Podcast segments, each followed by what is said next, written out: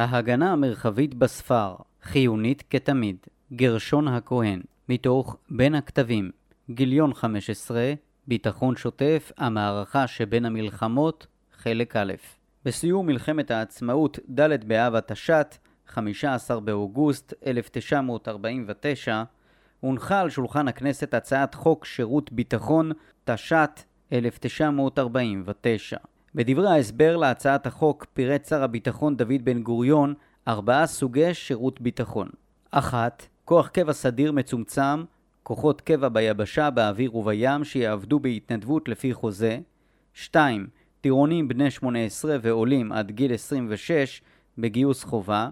3. מערך המילואים עתודות 4. יישובי הספר מתיישבים החיים על משכם ועבודתם שיצוידו, יאומנו ויבוצרו במיוחד לשמש חומת מגן ראשונה במקרה של התפרצות האויב. כאן הונחו אבני היסוד התפיסתיים לבניין כוח צה"ל.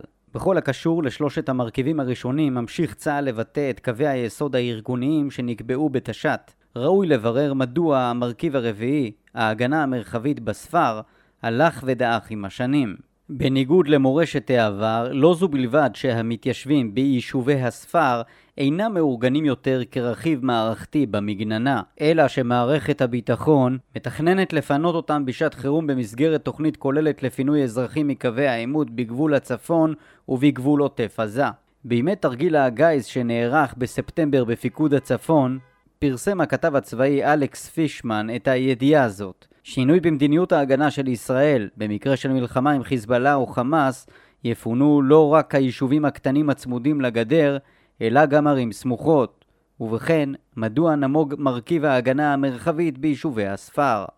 תפקיד ההתיישבות בדוקטרינת ההגנה של צה"ל מאז ראשית המפעל הציוני יועד לרשת היישובים ולמתיישבים בספר תפקיד מרכזי בתפיסת ההגנה. על תרומת מתיישבי גוש עציון במלחמת העצמאות להישגי המערכה על ירושלים, כתב יגאל אלון. מאז ייסוד פתח תקווה ועד הקמת המדינה בתש"ח, חפפו למעשה תחומי ההתיישבות היהודית וההתיישבות החלוצית את תחומי ההאחזות והשליטה העברית בארץ ישראל. כל ערי הארץ שהיו מעורבות, או לפחות גובלות עם יישובים ערביים, כל הקיבוצים, המושבים, המושבות והשכונות ששימשו בסיסים ומבצרים להגנה עצמית ולהגנת היישוב היהודי כללותו. גישה זו המשיכה להתקיים גם בימים לאחר הקמת המדינה, ותקפותה לא רק שלא פחתה, אלא אף התעצמה.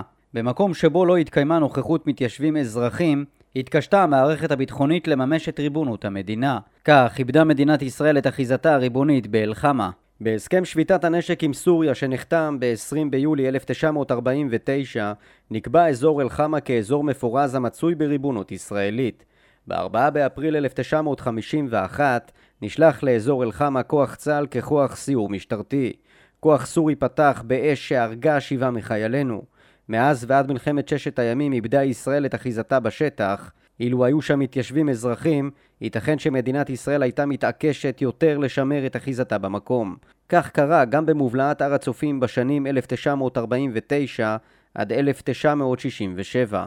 הכפר עיסאוויה היה כולו במרחב הריבוני הישראלי, בתחילה הוא היה נטוש, אך במשך השנים, בתמיכת הלגיון הירדני, חלחלו אליו בהדרגה אזרחים פלסטינים שהרחיבו את אחיזתם גם בשדות ובמטעי הזיתים. פסע אחר פסע הצטמצמה המובלעת הישראלית על ההר, במובלעת הירדנית התנהל תהליך הפוך. כך תיאר את התהליך אלוף עוזי נרקיס, מפקד פיקוד המרכז דאז, וסיכם בהעלאת השאלה האם אצדק אם אסכן חיי חיילים נוספים למען הגנה על חלקת קרקע זעירה שאין בה תועלת לאיש. במאבקים מסוג זה יש לרכיב ההתיישבות האזרחית תפקיד חיוני שאינו יכול להתממש על ידי כוח צבאי.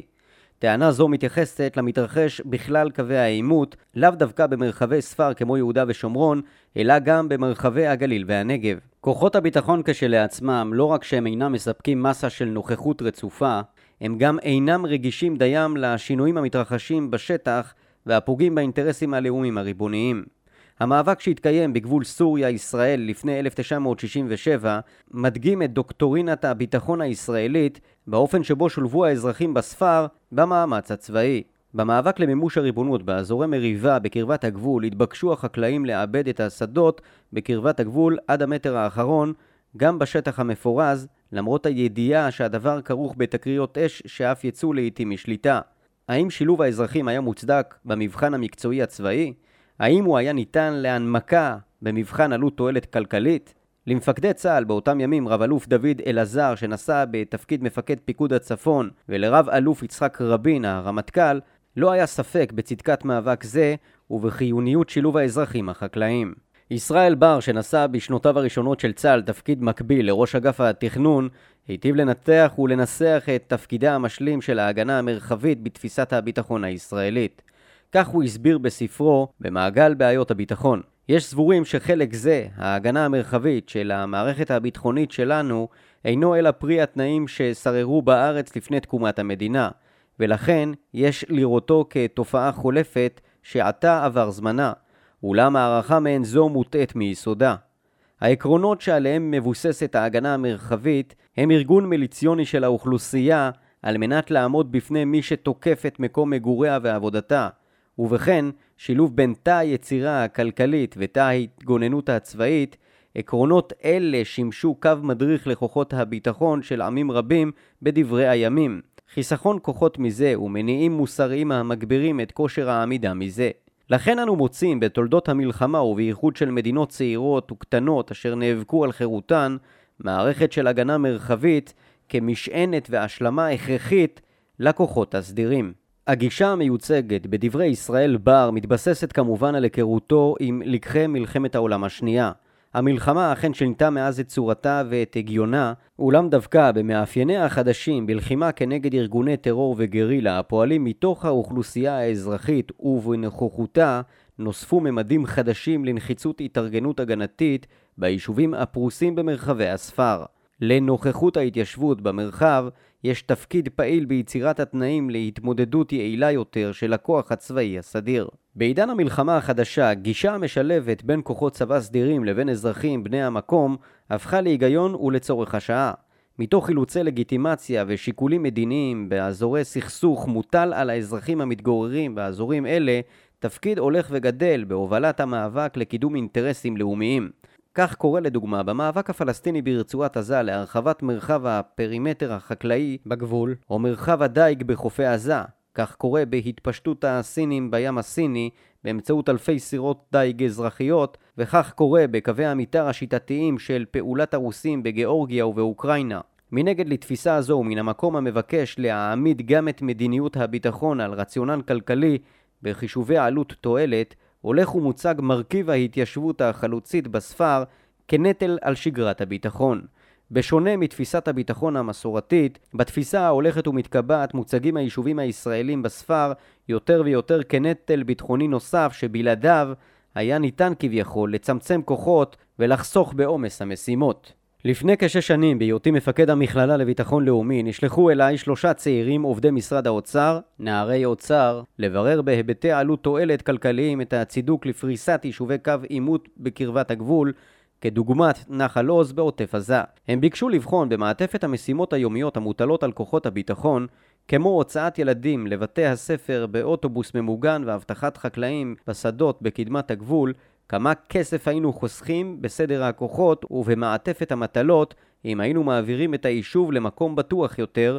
בתגובתי הראשונה אמרתי שבן גוריון היה מגלגל אותם במדרגות. גישתה מיישמת מגמה רווחת בעולם המערבי הליברלי להפרדה בין מרכיבים צבאיים מוסדיים המופקדים באופן בלעדי על הפעלת הכוח לבין המרכיב האזרחי האמור להתמסר לחייו האזרחיים. המסד התפיסתי-ערכי להפרדה בין אזרח לחייל נוח למדינה לשלוט באזרחיה כשהם עסוקים במיצוי חייהם הפרטיים ומשליכים יהבם על מנגנוני המדינה המוסדיים. זה מצליח עד למבחני שעת החירום, עד להתפרצות משבר מקיף המביא את המערכת המוסדית לאובדן שליטה. הסרט דן קירק שעלה לאקרנים בשנה האחרונה היטיב להציג כיצד ברגע המשבר עם קריסת המערכת הצבאית היו אלה אזרחים מתנדבים באלפי ספינות קלות פרטיות שהעניקו למערכת הצבאית רשת ביטחון וחילצו בהצלחה מעל 300 אלף חיילי הממלכה מן המצור בדן קירק. הדיון מתחבר בנקודה זו לבירור מערכת הזיקות הרצויה במדינה דמוקרטית בין האזרח והחברה האזרחית לבין המדינה ומנגנוניה. הסדרת הסוגיה מנקודת מבט ליברלית חותרת ככל הניתן להפרדה דיכוטומית בין חייל לבין אזרח ובין מחנה צבאי לבין יישוב אזרחי. שילוב שיטתי של אזרחים בהגנה המרחבית נתפס בתוך כך כאנומליה השייכת לסדר חברתי שעבר זמנו. בהשפעתה הגוברת של גישה זו על מערכת הביטחון וצה"ל, נוצר צמצום הולך וגובר של מרכיב ההגנה המרחבית האזרחית. חשוב להדגיש כי בעניין זה, כמו בעניינים אחרים, בן גוריון ומפלגות הפועלים החלוציות ממש לא החזיקו בעמדה ליברלית. משהו אכן השתנה. בראשית דרכן נשאו מפלגות הפועלים את דגל החברה המגויסת, אולם בהדרגה הן החליפו אותו בדגל החברה האזרחית הליברלית. בעשורים האחרונים מפלגות הפועלים הישראליות אכן עברו מאוריינטציה סוציאליסטית קולקטיבית לאוריינטציה ליברלית סוציאל דמוקרטית. עם דעיכת האתוס החלוצי גברה הדרישה האזרחית מן המדינה להעניק לתושבי הספר אותה רמת ביטחון המתקיימת בתל אביב.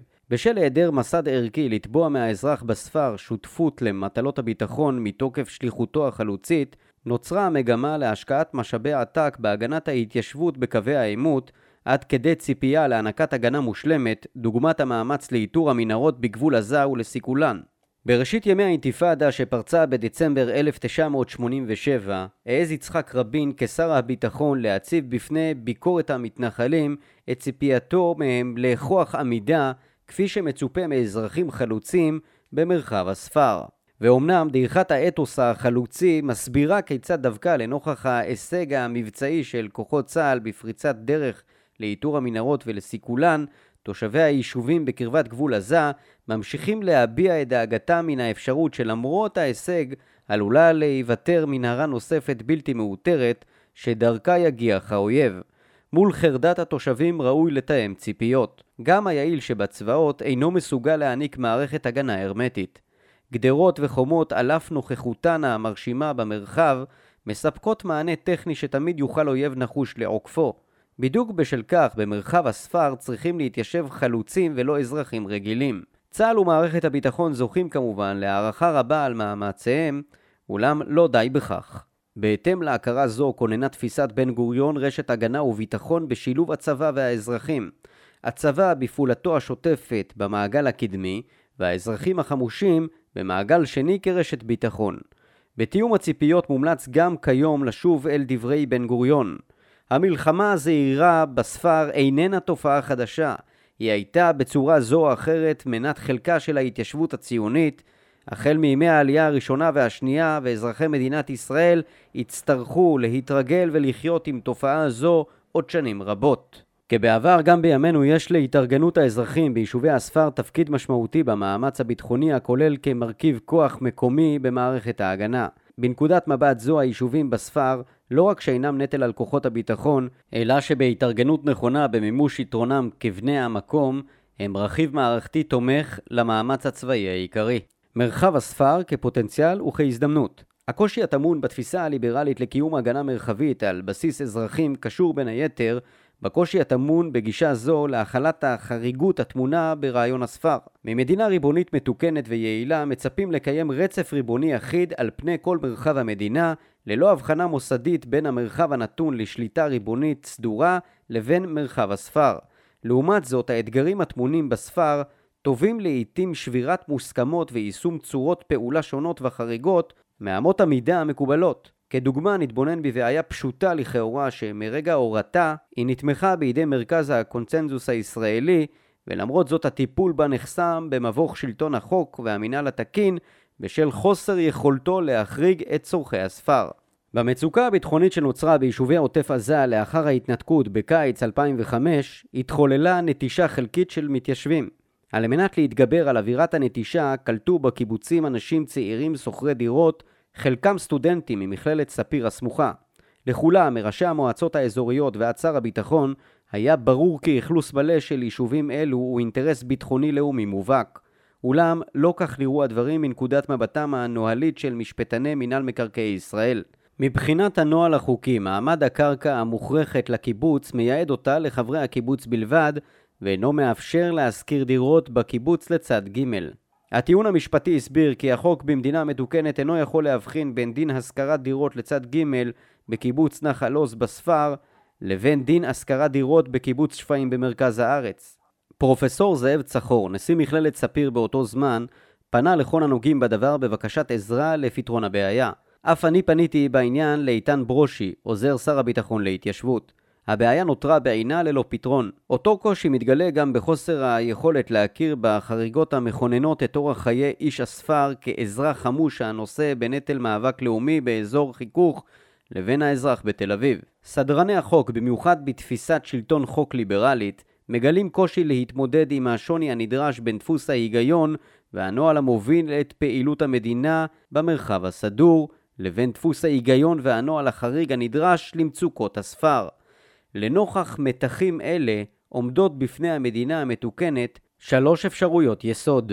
אחת, כפיית החוק, במגמה להסדיר גם באמצעות הפעלת מנגנוני כוח את יישומו של חוק אחיד בריבונות רציפה על פני כל המרחב.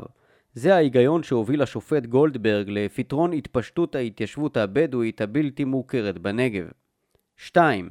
ויתור מודע ההכרה בחוסר היכולת להסדיר את ההפרעות והחריגות המתרחשות באזורי החיכוך במרחב הספר מובילה להתכנסות מרחבית של המדינה אל המרכז הנשלט כחוק. מדובר בוויתור מראש על המאבק לשליטה במרחב החריג.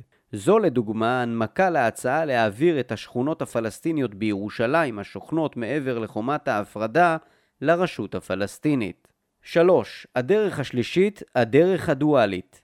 גישה היברידית שהשקפת עולמה הבסיסית מקבלת כדבר טבעי ולא כתקלה את ההבדל המתקיים בין המרחב הסדור לבין מרחב הספר, את החריגות המתרחשת במרחב הספר כאזור חיכוך, תופסת גישה זו כהזדמנות. המתחים בין ההגיונות השונים המגולמים בכל אחד מהמרחבים מבטאים פוטנציאל ראוי למיצוי. לפי גישה זו, טמון בניהול נכון של זיקות הגומלים בין המרחבים המפתח ליעילות המדינה במימוש ריבונותה. המדינה הליברלית בשאיפתה לשלטון החוק באחדות מונוליטית מתקשה כמובן באימוץ דרך זו. ההבדל בין תפיסת הספר כתקלה הדורשת תיקון לבין תפיסת הספר כמרחב המגלם פוטנציאל מושתת על גישות שונות בבסיסן לא רק ביחס לתופעת המדינה, אלא גם ביחס לתפיסת האדם ומקומו בסדר הקוסמי. בדימוי הרווח בגישה ליברלית, ספר הוא אזור חיכוך, מקום של פורעי חוק ואלימות. זה לפעמים נכון, אבל זה אינו המאפיין העיקרי בתופעת הספר. ספר הוא קודם כל מושג המתאר מרחב ביניים המצוי בחיכוך בין ישויות מנוגדות, כמו ים ויבשה ומדבר וציוויליזציה. לעתים המעבר בין הישויות חד וברור, לדוגמה, בגבול שאינו מותיר מרחבי ביניים, ולעיתים הוא מעומם ונייד כמו ברצועת החוף במעבר בין גאות ושפל. סדרני חוק מודרניים ובמיוחד סדרנים ליברליים מתקשים להתנהל במרחבי ביניים. כאן מתחיל סיפור הספר כמרחב ביניים תרבותי, כאזור חיכוך שנדרשים אנשים חלוצים למיצוי הפוטנציאל הגלום בו. תיאור זה מאפשר שתי נקודות מבט על המתחולל במרחב הספר. האחת מתמקדת בממד הנגטיבי, בסלידה מהכורח הנלווה לחיכוך, בחרדה מגילויי היחלשותה של עוצמת שלטון החוק המדינתי, ובמעבר הדרגתי מן המרכז השלטוני אל אזורי השוליים המדינתיים.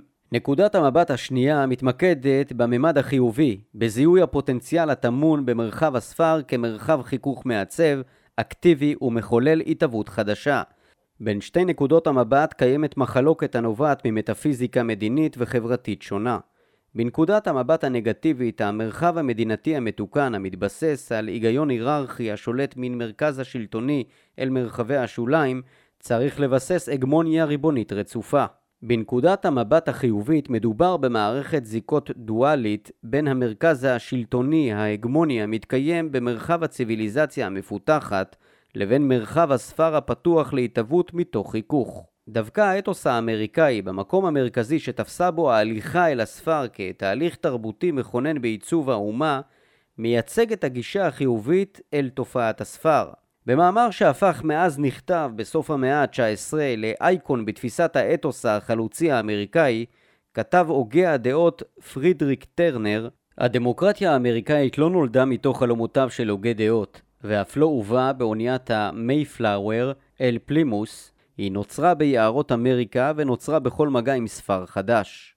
לא הקונסטיטוציה, אלא האדמה החופשית יצרו את הטיפוס הדמוקרטי של החברה באמריקה. ובכן הייתה זו התנועה הלאה, ממושבות החוף אל הבלתי נודע ממערב, שקיבע בתודעת החלוצים האמריקאית את מושבות החוף כמולדת, אלמלא כן, ייתכן שאנגליה והולנד, ארצות המוצא של המתיישבים, היו ממשיכות להתקיים בתודעתם כמולדת. החיכוך בספר הפתוח עיצב, אם כן, בזיקת גומלין, גם את המרחב הסדור והנשלט, לא פחות מאשר להפך. זו הייתה התפיסה הקוסמולוגית-אתית שבמסגרתה פעלו מנהיגי תנועות הפועלים החלוציות, ושמתוכה נבעה ההכרה בתפקידם החיוני של מתיישבים חלוצים במאבק לכינון השליטה במרחבי הספר. זו הייתה התשתית האתית שעליה נוסד מערך ההגנה המרחבית. תרומת ההתיישבות לצה"ל בהענקת מסה של נוכחות במרחב. יותר משצה"ל שומר על המתיישבים, מסייעת נוכחותם שם ליעילות פעילותו של צה"ל בסדר כוחות מינימלי. את פונקציית המסה להחזקת המרחב ממלאים האזרחים. בממד התודעתי הכולל, עצם מגמת הפריסה ההתיישבותית מעצימה את האופן שבו נתפסת נוכחותנו וריבונותנו בעיני האחרים. באופן מסורתי, עוד בעידן העות'מאני, ולנוכח הכורח לשרוד בסביבה נתונה לשינויים ולתהפוכות פוליטיות, למד בן המזרח התיכון לבחון מדי יום האם נכון מבחינתו להמשיך לשמור אמונים לשלטון הקיים. היגיון זה מתמצא היטב בפתגם ערבי שפירושו אנחנו עם הקיר האיתן. על פי היגיון זה, הרחבת יישוב מתפרשת כמגמה המציבה את נוכחותנו במרחב כאיתנה, ועל כן הכרחי וראוי לשתף עם הפעולה. בשיחה עם שייח' טאהר אבו סאלח, המנהיג הרוחני של כפרי הדרוזים בגולן, הוא התלונן בפניי על אי הוודאות לגבי עתיד השליטה הישראלית בגולן. גם הצהרת ראש ממשלת ישראל באביב 2016 על האחיזה של מדינת ישראל בגולן לנצח אינה עושה כל רושם, כי היא נבחנת בעיניו בעיקר במבחן המעשה. בלי הרחבה ממשית של ההתיישבות הישראלית בגולן, הסביר, הוא ימשיך לשבת על הגדר, כי מי יודע מה ילד יום. כשיהיו כאן מאה אלף יהודים, אתייחס אחרת. בינתיים אני נוסע בגולן בלילה, ורואה סביבי רק חושך. עיבוד חלקות חקלאיות במארג הכולל של מאמצי הביטחון, יש להתיישבות תפקיד מרכזי ביצירת נוכחות חקלאית המרחיבה את ממדי הנוכחות הכוללת הנדרשת לשליטה במרחב. החקלאי ומחרשתו היו כלי הכרחי ובלעדי במאבק למימוש ריבונות, והם אף הוכרו באופן זה. מצב זה ממשיך להתקיים היום באמצעות פעולת החקלאים בגבול רצועת עזה, בבקעת הירדן, ואף באזורים נרחבים במרחב הפתוח בין היישובים ביהודה ושומרון. לנוכחות של החקלאי הישראלי יש תפקיד יומי במאבק הבלתי נפסק למניעת פלישה עוינת וכוחנית לקרקעות המדינה. במרחבים הנתונים למאבק או הנמצאים בקרבת הגבול, יש לפעילות החקלאית תפקיד מכונן בהשלטת ריבונות ובקביעת משטר הגבולות. בנוסף, הנוכחות האינטימית של החקלאי במרחב מכפילה את כוחות הביטחון המוסדיים המושקעים בהגנת המרחב ובמניעת טרור. לדוגמה, היה זה חקלאי ממטולה שמצא במטע בסמוך לגבול לבנון חבילת מטעני נפץ שהוסלקו שם על ידי חיזבאללה לשם העברתם לידי חוליית טרור מפנים מדינת ישראל. זו הייתה תפיסת הביטחון הישראלית מראשית חידוש ההתיישבות. סיכום במכלול טענותיי הסברתי את התרומה הביטחונית המוענקת למערכת הביטחון אם משלבים את המתיישבים כגורם נחוץ במערכת המאמצים הכוללת. זו הייתה מורשת תפיסת הביטחון מאז ראשית הציונות, והיא ממשיכה להיות נחוצה ואפקטיבית. מאז ימי הרמטכ"ל רפאל איתן שחידש אחרי מלחמת יום כיפור את ארגון האזרחים ביישובי הספר ואת חימושם, הלך ודעך מרכיב זה בתפיסת ההגנה של צה"ל. לנוכח אתגרי ההגנה החדשים בקווי העימות ומול איום גובר של חדירת כוחות חיזבאללה וחמאס לשטחנו מעבר לקווי הגבול, שילוב המתיישבים בהגנה המרחבית יכול להרים תרומה משמעותית. השילוב יאפשר בעיקר למצות באופן מיצוי נכון ויעיל יותר את כוחות צה"ל הסדירים בשעת חירום. חברים ותיקים ביישובים מתלוננים כיום על התוכנית לפנות גם אותם בזמן חירום במקום לגייסם ולארגנם להגנת היישוב. ראוי להקשיב לתביעת התושבים לשלבם כחיילי מילואים מגויסים להגנת ביתם. גם אדם שעבר את גיל 70, איש או אישה, במיוחד אם הוא תושב המקום, יכול להיות יעיל בתפקידי הגנה כשהוא פועל מעמדה נייחת. כמובן שנדרש לכך לא רק מאמץ לארגון ולחימוש מחודשים של התושבים, אלא גם כינון מחודש של אתוס השליחות החלוצית בספר. בלקחי מלחמת העצמאות סיכם יגאל אלון, האסטרטגיה ההתיישבותית הייתה ללא ספק היסוד האיתן שעליו הושתתה הגנת היישוב ומכוחה הושג הניצחון על אף הדאגות והקשיים שהסבו היישובים להגנה ולמוסדות המיישבים בימי שלום ובימי מלחמה. היישובים היוו למעשה גורמים שריתקו כוחות אויב ושימשו לנו בסיסי זניקה בשלב קרבות התנופה. בסיכום מלחמת העצמאות כתב בן גוריון, הגענו לניצחון בשלושה נתיבים. בנתיב האמונה, בנתיב היצירה החלוצית, בנתיב הייסורים. ערכים אלה ממשיכים להיות תנאי לניצחוננו, והם מתבטאים בעיקר באזורי הספר, בשילוב הנכון הממשיך להידרש בין הכוח הצבאי הסדיר לבין המתיישבים האזרחים.